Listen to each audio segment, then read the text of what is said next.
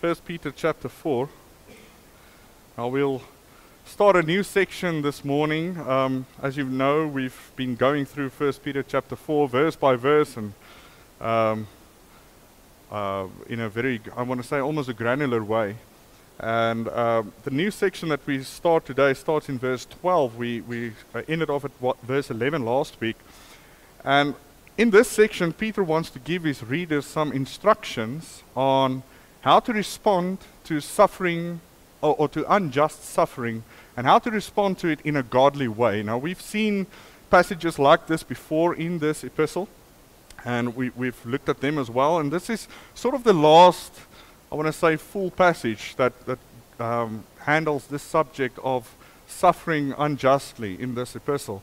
Now, if you've been following along, um, you would know that this is a major theme in this epistle of Peter because he wanted to give the believers instructions, and that's for a very specific reason. Uh, the believers that he was writing to were facing a time of terrible persecution, and it seems that this event was kicked off in earnest, or this persecution was kicked off in earnest um, by the great fire that swept through the city of Rome in the year 64 AD. Now you see the citizens of Rome knew that their emperor Nero really wanted to call it refurbish the city. You know, he, he, kind of wanted to put his stamp on it, you know, so that he has a legacy to carry on. People can say, look at the great buildings that Nero built. And he wanted to do that all, at all cost.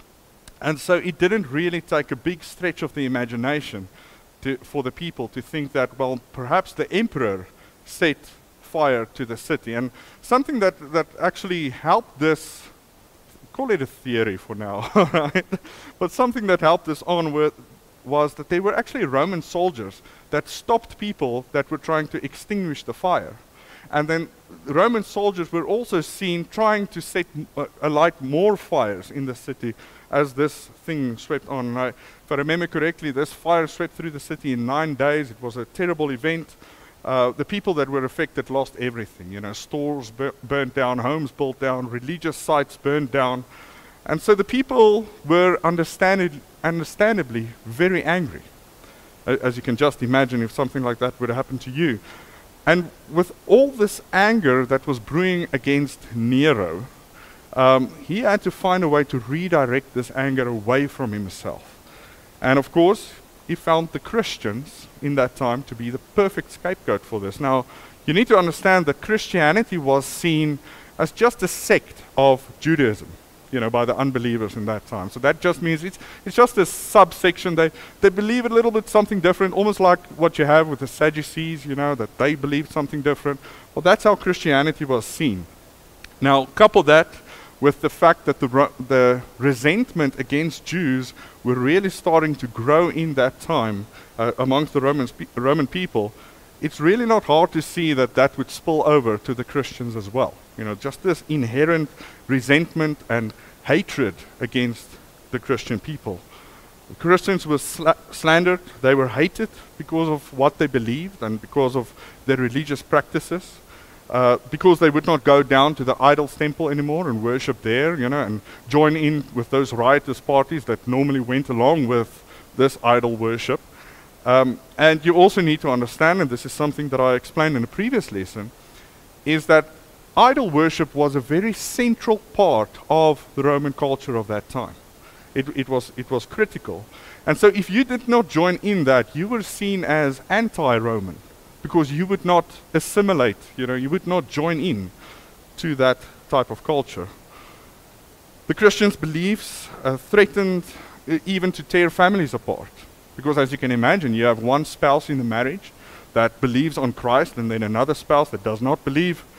Some of you have gone through that and might be going through that right now, and that, that puts a lot of stress on, stress, um, on a marriage. And so, Nero seized this opportunity. He seized this negative sentiment against the Christians and he started to blame them for the fire without giving any evidence. He had no evidence for this.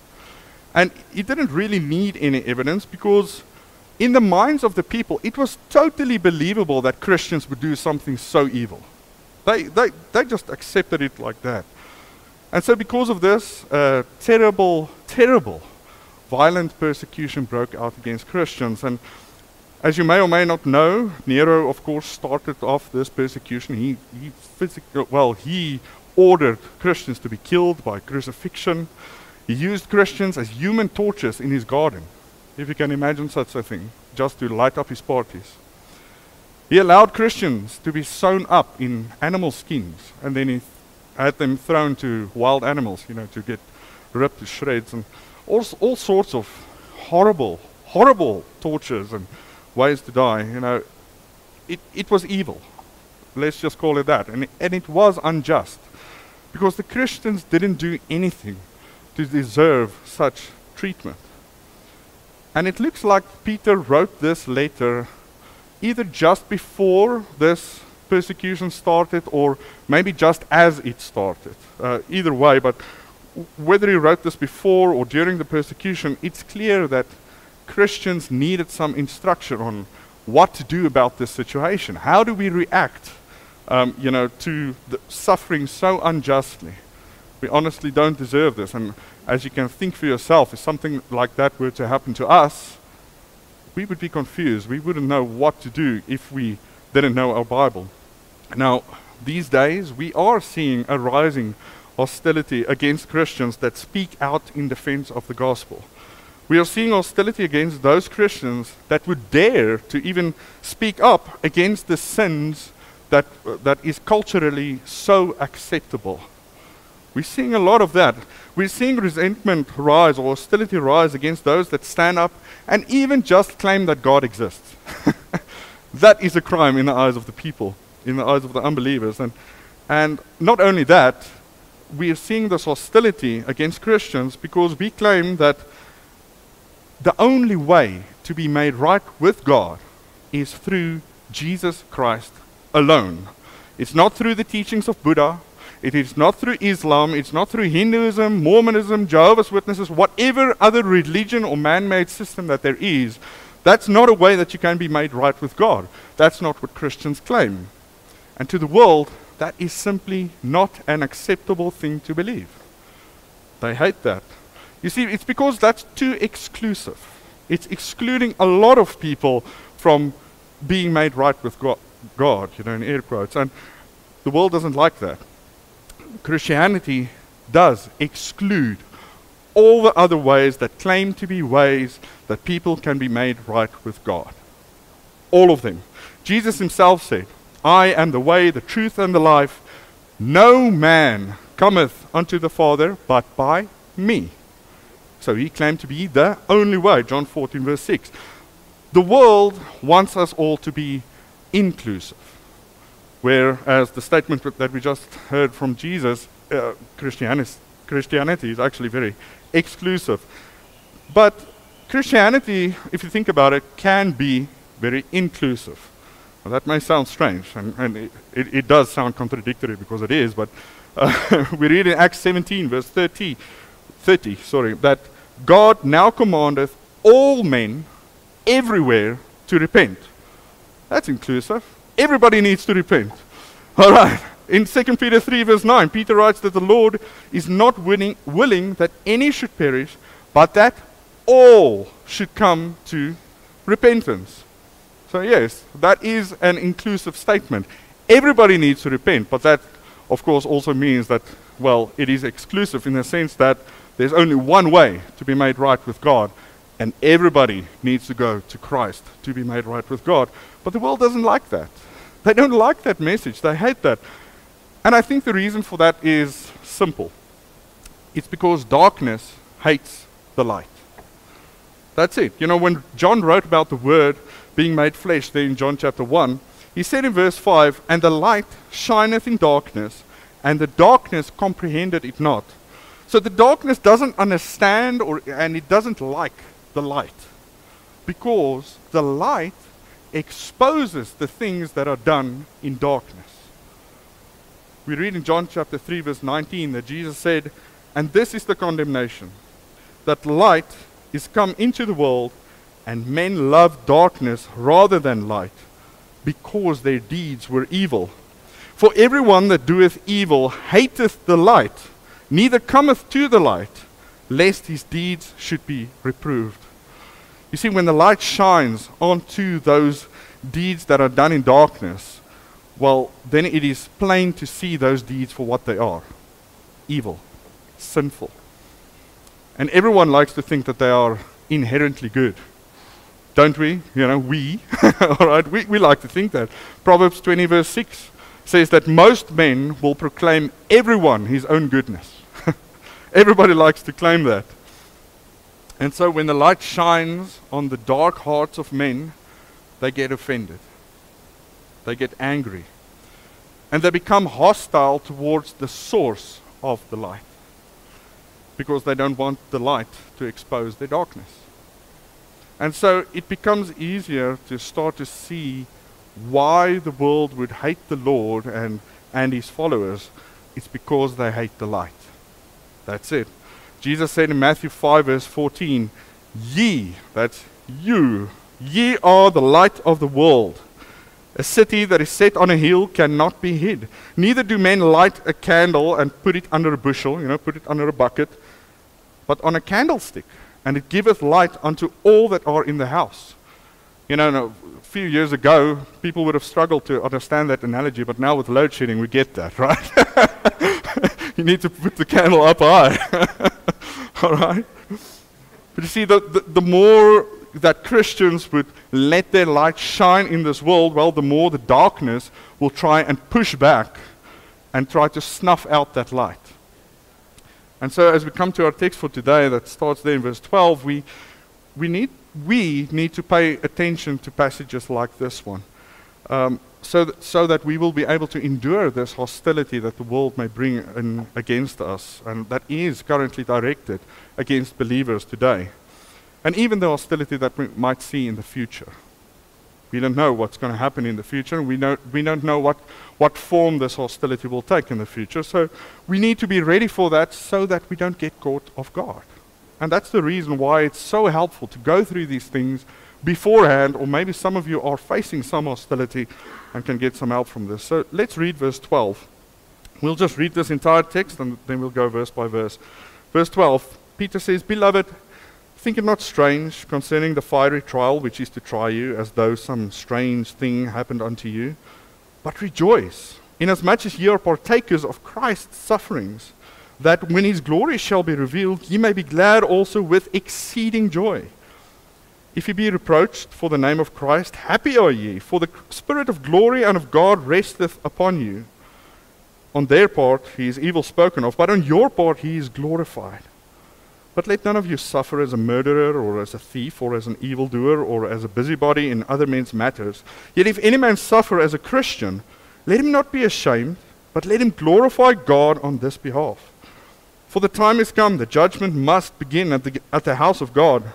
And if it first begins at us, well, what shall the end be of them that obey not the gospel of God? And if the righteous scarcely be saved, where shall the ungodly and the sinner appear? Wherefore, let them that suffer according to the will of God commit the keeping of their souls to Him in well doing, as unto a faithful Creator. So let's go verse by verse, um, starting there in verse 12. We'll probably, well, we won't go through this entire passage today. Look at verse 12. He says, Beloved, think it not strange concerning the fiery trial which is to try you, as though some strange thing happened unto you. Now, Peter starts this section off, I think, in a very compassionate way. Um, now, that's very fitting considering that the previous passage that we just finished off uh, in, in verse 11 talks about fervently loving each other, you know, and chasing after that love as, as, as we went through that. But here we are seeing a pastor that genuinely cares for the believers that he's writing to. He wants to encourage them in this time of trials and, and this horrible persecution that I, that I mentioned to you. And, he wants them to know that they are not alone. You know, God has not forsaken them. That's why he's writing to them. You know, when people go through intense suffering like these people did, they can be tempted to start to think, well, where's God? Doesn't he care about me anymore? I mean, if you think about this, you would be so confused if the entire world will just suddenly turn against you, and sometimes even in violent ways, simply because you believe in Christ and you follow Him, you obey Him. That would be terrible. M- many people think that once you are a child of God, well, your life will just be full of blessings and happiness, and that you will just enjoy absolute protection against any sort of harm or sickness or bad things. And that's simply not true, folks. Life doesn't all of a sudden just become all sunshine and roses as soon as you're a child of God.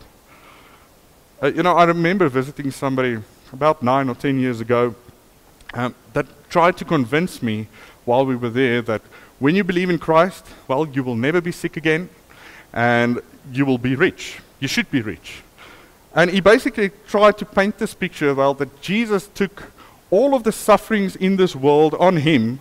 And because he did that, well, now we don't have to take that. So Jesus took the sickness and the poverty and all of that on him so that we can have the opposite perfect health and riches and all of that.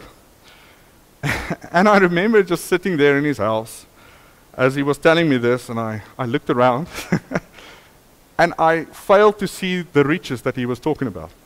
I won't go into the details of that, but it just wasn't there. If I remember correctly, he and his wife were also supported financially by either his mother or his uh, in laws or something like that, but there was something like that going on as well.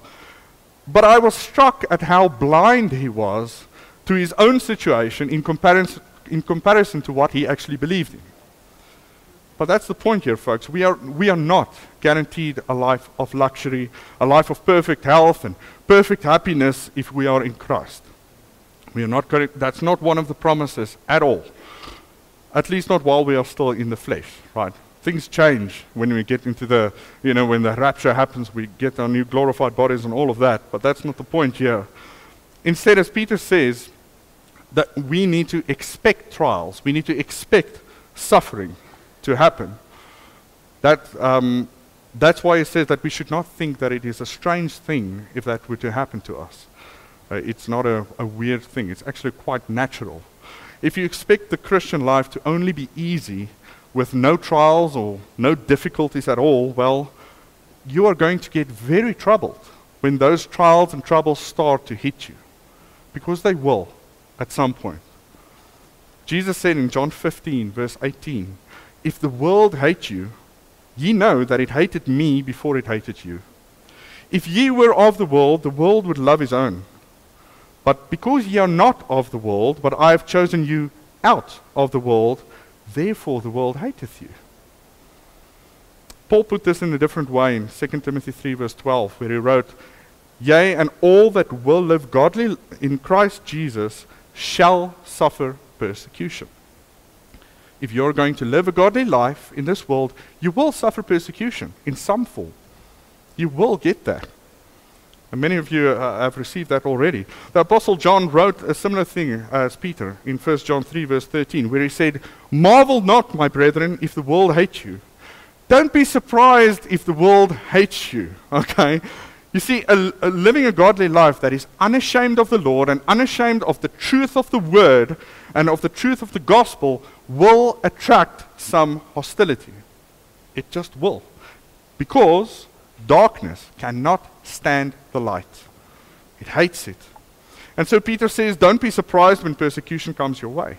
Because it is not, as he says there, a strange thing for that to happen. You need to expect it, and you need to be ready for it. Because it will come. Now, notice that the Bible does not tell us to go out of our way to look for persecution and to ask for trials. You know, there are people that think that they need to go out and, you know, pick a fight, you know, go out of the way to try to be offensive to unbelievers. And, and then if they get attacked because of that, they say, well, I've been persecuted for the name of Christ. Well, no. if you go about it that way, well, you're not being unjustly persecuted, okay? Uh, you are only getting what you were asking for. That, that's it. And that's not called being a Christian. It's called being a jerk. It's, it's foolish. That's what it is. Now, I don't want to bore you with examples of what people have done. You know, you can, you can find them on your own time. I just don't find stories like that edifying at all. You know, quite the opposite. Um, but I did want to point out that there is difference uh, between being on the receiving end of hostility because of speaking the truth in love and living according to the word of God on the one hand, and on the other hand, insulting people in various ways in the name of God in order to get some sort of reaction. That's a world of difference between them. Um, and Peter addresses that actually in verse 15 when he says there that we should not suffer as a bu- busybody in other men's matters. That, that includes that. It's not to poke your nose where it shouldn't be. And so Peter says, don't be surprised and, and don't be discouraged when trials come your way. Instead, in verse 13, he says, but rejoice. rejoice, inasmuch as ye are partakers of Christ's sufferings, that when his glory shall be revealed, ye may be glad also with exceeding joy. Now, that may sound strange to somebody to hear that uh, we should be rejoicing when we are suffering unjustly for the name of Christ. But here, as well as in other places, we are instructed, in fact, to rejoice. And we've seen that before in this epistle, and there are other passages like this as well. But this not, does not mean, folks, that we walk around with a fake smile on our face and act as if, well, everything is just fine, you know, even though in the background you're going through some horrible stuff. Um, it's, it's fine to acknowledge suffering for the name of Christ. In fact, that's what, Pe- what Peter is actually doing here. He's acknowledging that, that it happens. But the rejoicing should come because we can count it as an honor to suffer in the same way as Jesus did, to be partakers of the suffering of Christ. That is an honor by suffering for doing what is right. Keep your place here. Let's go to Matthew chapter 5. Matthew chapter 5.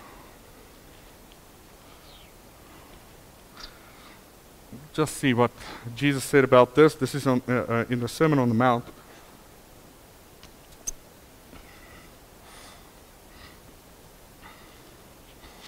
Matthew 5. I'm showing you this so that you can see that this is not something that Peter made up, all right? Uh, and it's not something new that, that he's teaching here. Matthew 5, verse 10. He said, Blessed are they which are persecuted for righteousness' sake. That means unjustly persecuted, right? For theirs is the kingdom of heaven. Blessed are ye when men shall revile you and persecute you and say all and shall say all manner of evil against you falsely for my sake. Rejoice and be exceeding glad, for great is your reward in heaven. For so persecuted they the prophets which were before you. There Jesus tells us to rejoice. Let's go to Luke chapter 6. It's a similar sermon. It's a sermon on the plain. Uh, Luke chapter 6. Just want to show you this again.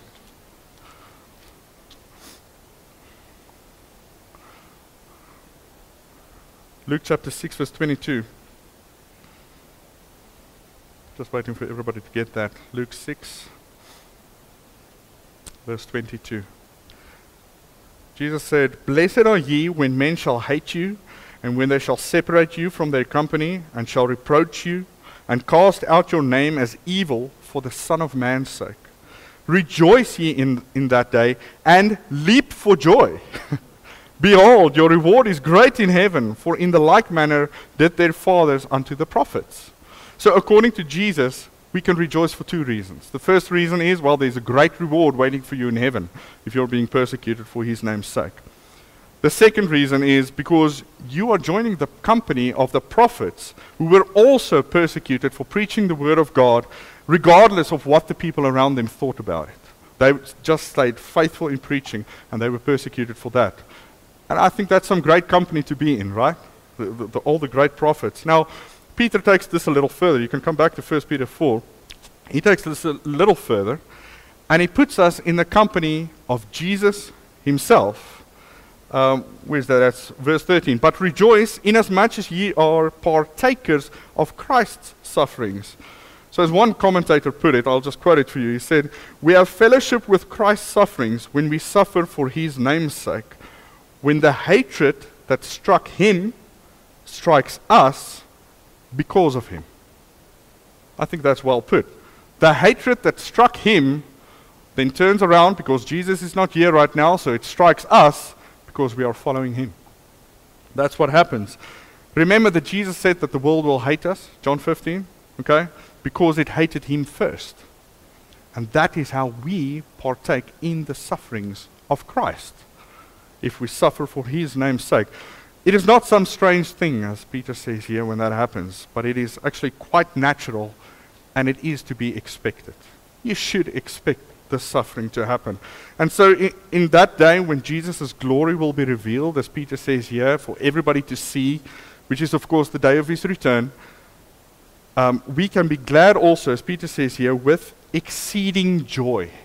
Exceeding joy. So, think about this. The, re- the rejoicing in the sufferings that you have right now is a joy that is looking forward to that day when Christ is going to return and when his glory will be revealed.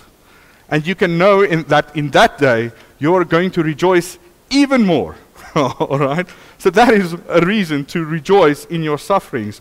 And I think it only makes sense that, that those who had a bigger part in Jesus' sufferings will rejoice more on that day when Jesus returns. Paul wrote in uh, Romans 8, verse 18 For I reckon that the sufferings of this present, present time are not worthy to be compared with the glory which shall be revealed in us. If ye be reproached for the name of Christ, happy are ye, for the Spirit of glory and of God resteth upon you. On their part he is evil spoken of, but on your part he is glorified.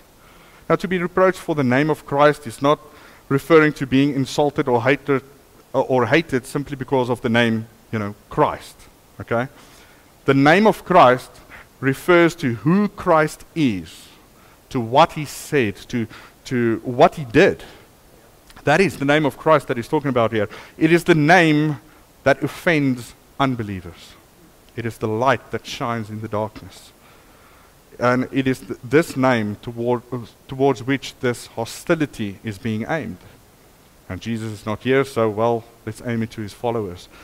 Now, of course, Peter was very familiar with this kind of reproach for the name of Christ. You know, in Acts chapter 4, uh, we're not going to turn there today simply because of time, but we read how he and John were brought in uh, before the high priest and several other people because they healed the lame man that was sitting in front of the temple. Now, this guy, it, it seems that he was lame for 40 years, you know, his entire life, more than 40 years actually.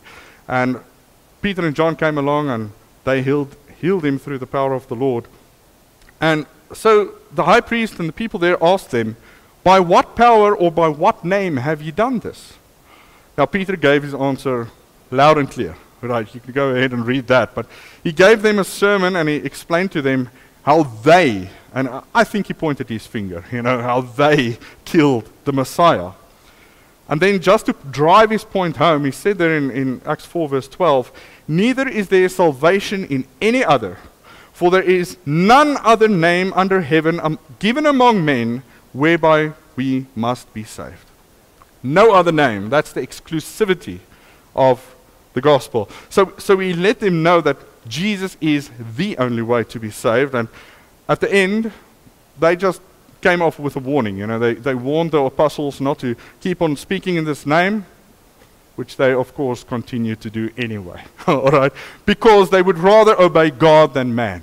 All right? In the next chapter, we find a similar thing happening. After, and that's in Acts chapter 5. After the apostles healed people and they, they preached to the people at the temple, uh, the high priest and the Sadducees came and they, they brought them, or had them brought in before them, and questioned them again. And so they asked, Didn't we tell you in chapter 4 to stop speaking in the name of Christ? Okay. Um, the apostles replied that they, they would rather obey God than men, uh, which is a great answer, I think, you know. And that's a great answer for any situation, is rather obey God than man. But once again, they told the high priest and his men that, well, they were responsible for killing Jesus for killing their Messiah that came to save them. And at this point, they just wanted to kill the apostles and just be done with this. You know, let's just stop this movement right now in its tracks. Um, some things happened there. You know, uh, I don't know how to say this in English. Gamaliel, Gamaliel, is that the right Gamaliel? Okay. Well, he stood up and he he uh, spoke some sense to the situation. And um, then in Acts chapter five, verse forty-one, well, sorry, before this verse, they were warned once again to stop speaking in the name of Christ, and they were beaten, you know, before they were sent off. And then in Acts 5, verse 41, we read that they departed from the presence of the council, rejoicing that they were counted worthy to suffer shame for his name. Peter practiced what he preached. Right? He's not just telling us to rejoice in suffering. He did that. He went through that. He knows what it's about. They rejoiced, even though they were unjustly beaten. And then they continued preaching in the name of Christ anyway. right? They would rather obey God. You know, they were happy to be reproached for the name of Christ. And the reason for this is in the second half of verse 14. Look at verse 14 again. He said, If ye be reproached for the name of Christ, happy are ye, for the Spirit of glory and of God resteth upon you. The Spirit of glory and of God resteth upon you. You see, all the hatred, all the hostility, and all the violence that the world may bring against Christians cannot take away from the fact that the Lord blesses his children. It, it can't. They can't do anything to that. And especially in these circumstances, you know, uh, then, as he says here, the Holy Spirit rests on them. Now, you need to know, and I believe most of you know this, that if you are saved, you already have the Holy Spirit in you. It's not like he takes a break and leaves, you know, and then comes back. There's nothing like that. He's in you if you are saved. All right? But when a believer is suffering for the name of Christ, it seems that the Holy Spirit gives that believer some special grace in that moment so that they can endure that suffering in a godly way. And I think a great example of this is what we see happening with Stephen in Acts chapter 6.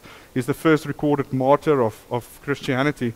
And he preached there to the high priest and, and, and the council that were questioning him. And as he was preaching, the Bible says that they saw his face as if it had been the face of an angel.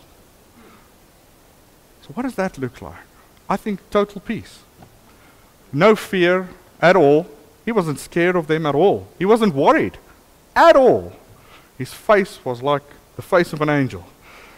And as uh, Stephen then finished his sermon, you can go read that sermon as well. And, um, but as he finished that, um, and the high priest and the council got even more and more angry because of his preaching and the stuff he was saying, and telling them once again, Well, you killed the Messiah um, he was just looking up, the Bible says, steadfastly to heaven. He looked up steadfastly. And the Lord then, at that moment, so graciously opened up heaven for him so that he can see the glory of God. And he saw Jesus standing on the right hand of God. That's amazing grace. That is amazing grace in that moment. And so Stephen said, he told them what he's seeing. He says, I see heaven opened and the Son of Man standing on the right hand of God. And so these guys got angry, so angry. They dragged him out of the city and they started to stone him. Now, I'll, I'll let you read up on how stoning works, but I mean, it's easy. Get a big rock, throw it at the guy. That's basically what they did. But as they were doing that, before he died, Stephen kneeled down and he prayed that the Lord would not charge this murder, this sin, against the accounts uh, of those people that were killing him. That's the same thing Jesus did on the cross, isn't it? That is amazing, folks. That is amazing. And that is what it looks like when the Spirit of God rests on you, when you are suffering unjustly and being unjustly persecuted for righteousness' sake. That's what it looks like. And if any, any of us would one day, you know, be in that privileged position to go through something of that, that's what's going to happen. The Spirit of God will rest on you, and you will get some form of just amazing, extra special grace in that moment. That's amazing. Now, just this last part of verse 14, I think we're running out of time, but um, let's just read this entire verse again. If ye be reproached for the name of Christ, happy are ye for the Spirit of glory and of God resteth upon you. On their part, he is evil spoken of, but on your part, he is glorified. Now, think about this. We just spoke about the situation of Stephen. So, on the part of the high priest and the council and everybody that was there that stoned him, God, uh, Jesus was even evil spoken of, okay, on their part, from their side uh, of this situation. But on the other side of the situation, you have Stephen there kneeling and, uh, you know, dying for the name of Christ. But on his side, God is being glorified. Jesus is being glorified because of the way that he's dying and going through the suffering. That's just uh, what, what Peter means there. Now, we've still got a lot of uh, verses to go to get through this passage, so we'll do that next time, Lord willing. Um, but I hope this helps, and I hope this helps to prepare all of us uh, for whatever may come. It may not be as drastic as being stoned, you know, for the name of Christ. Okay? It may come in some other form. Some of you may be experiencing that, or, or may have experienced that this week. But know that all who will live godly, you know, will be persecuted. And we are called to live godly. So expect this. Let's, let's pray. Lord, once again, I'm, I'm, I'm just blown away but by how much your word gives us. And, and, and, and it's really more than enough to prepare us for anything in life. Even if suffering were to come our way, in, in whatever way, Lord, you've, you've given us an answer for that. You've given us a way to go through that. And you've given us your spirit to guide us um, through, through anything in life. And, and thank you for that, Lord. I, I don't think thank you is, one thank you is good enough. I don't think so. Um, we can never stop singing your praises. We can never stop thanking you for what you've done for us, Lord. Uh, Lord, we ask that you will please help those that are that might be going through some tough times because of their faith, Lord. Um, that you will please strengthen them and um, give them that extra special grace, Lord, through your Spirit. And we thank you that we can, uh, that we know that you will do that, Lord, because you've said so, and we've seen that in your word today. We thank you for all your promises and for all your care, for your, and for your grace, Lord. Please be with us the rest of this day, Lord, and as we are looking forward to the main service as well, we ask that you will please speak to every one of us, Lord, and may your name be glorified in this place today. Amen.